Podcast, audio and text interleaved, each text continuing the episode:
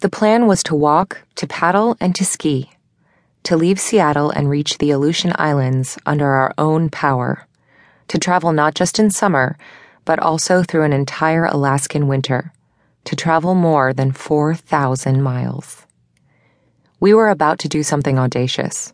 We were about to do something no one had ever done before. I couldn't grasp the full extent of it any more than could our most skeptical questioners. We planned it, we breathed it, we believed it, but it seemed as though we spent all our time proclaiming a plan that didn't feel real. I picked up a thick loop of aluminum wire from the top of the pile, turning it over in my hand. Should I wait and ask Hig what to do with it? Maybe he'd argue to keep something so useful looking, but if I recycled it now, he'd never notice. Undecided, I set it aside. Piles of stuff covered the floor of our living room, our dining room, our bedroom, and our kitchen. More piles of stuff sat on the lawn along with most of our remaining furniture, decorated with free signs. A few fluffy white feathers drifted around the corners of the dining room, escapees from when we'd sewn a down quilt a few weeks earlier. Colorful scraps of fleece, nylon, webbing, and insulation left over from gear construction were bursting out of a cardboard box. I glanced up the street, looking hopefully for any sort of delivery truck.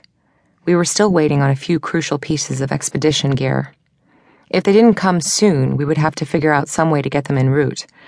We still needed the pack rafts, the five pound inflatable boats that would ferry us across the many expanses of water we would encounter. We still needed paddles, we still needed dry suits, our only outerwear for the trip. I didn't know how any of these items could possibly catch up with us if they didn't come before we left, but there wasn't much I could do. The invitations were out. We were leaving on Saturday, June 9th, 2007 at noon, and that date was now less than a week away. On computer maps, my husband Hig and I had drawn an imaginary line, a bold black stripe across the digital landscape. Beginning at our Seattle doorstep, the line snaked back and forth between the Cascade Range and Puget Sound and then headed north to the Canadian border. From there, our route followed the Inside Passage, weaving through the protected network of inland waterways and forested islands that stretches from Puget Sound through coastal British Columbia and southeast Alaska. Where the inside passage ends, we plan to continue on to the Lost Coast, a narrow strip of surf battered shore between the Gulf of Alaska and the mountains and glaciers of the St. Elias Range. We would then make our way through Prince William Sound and along the edge of the Chugach Mountains to Anchorage. At Anchorage, our northern trending route would turn southwest, weaving back and forth between the Pacific Ocean and the Bering Sea, the two coasts of the volcanic Alaska Peninsula. Finally, at the tip of the Alaska Peninsula, we would cross to Unimak Island, the first in the Aleutian chain.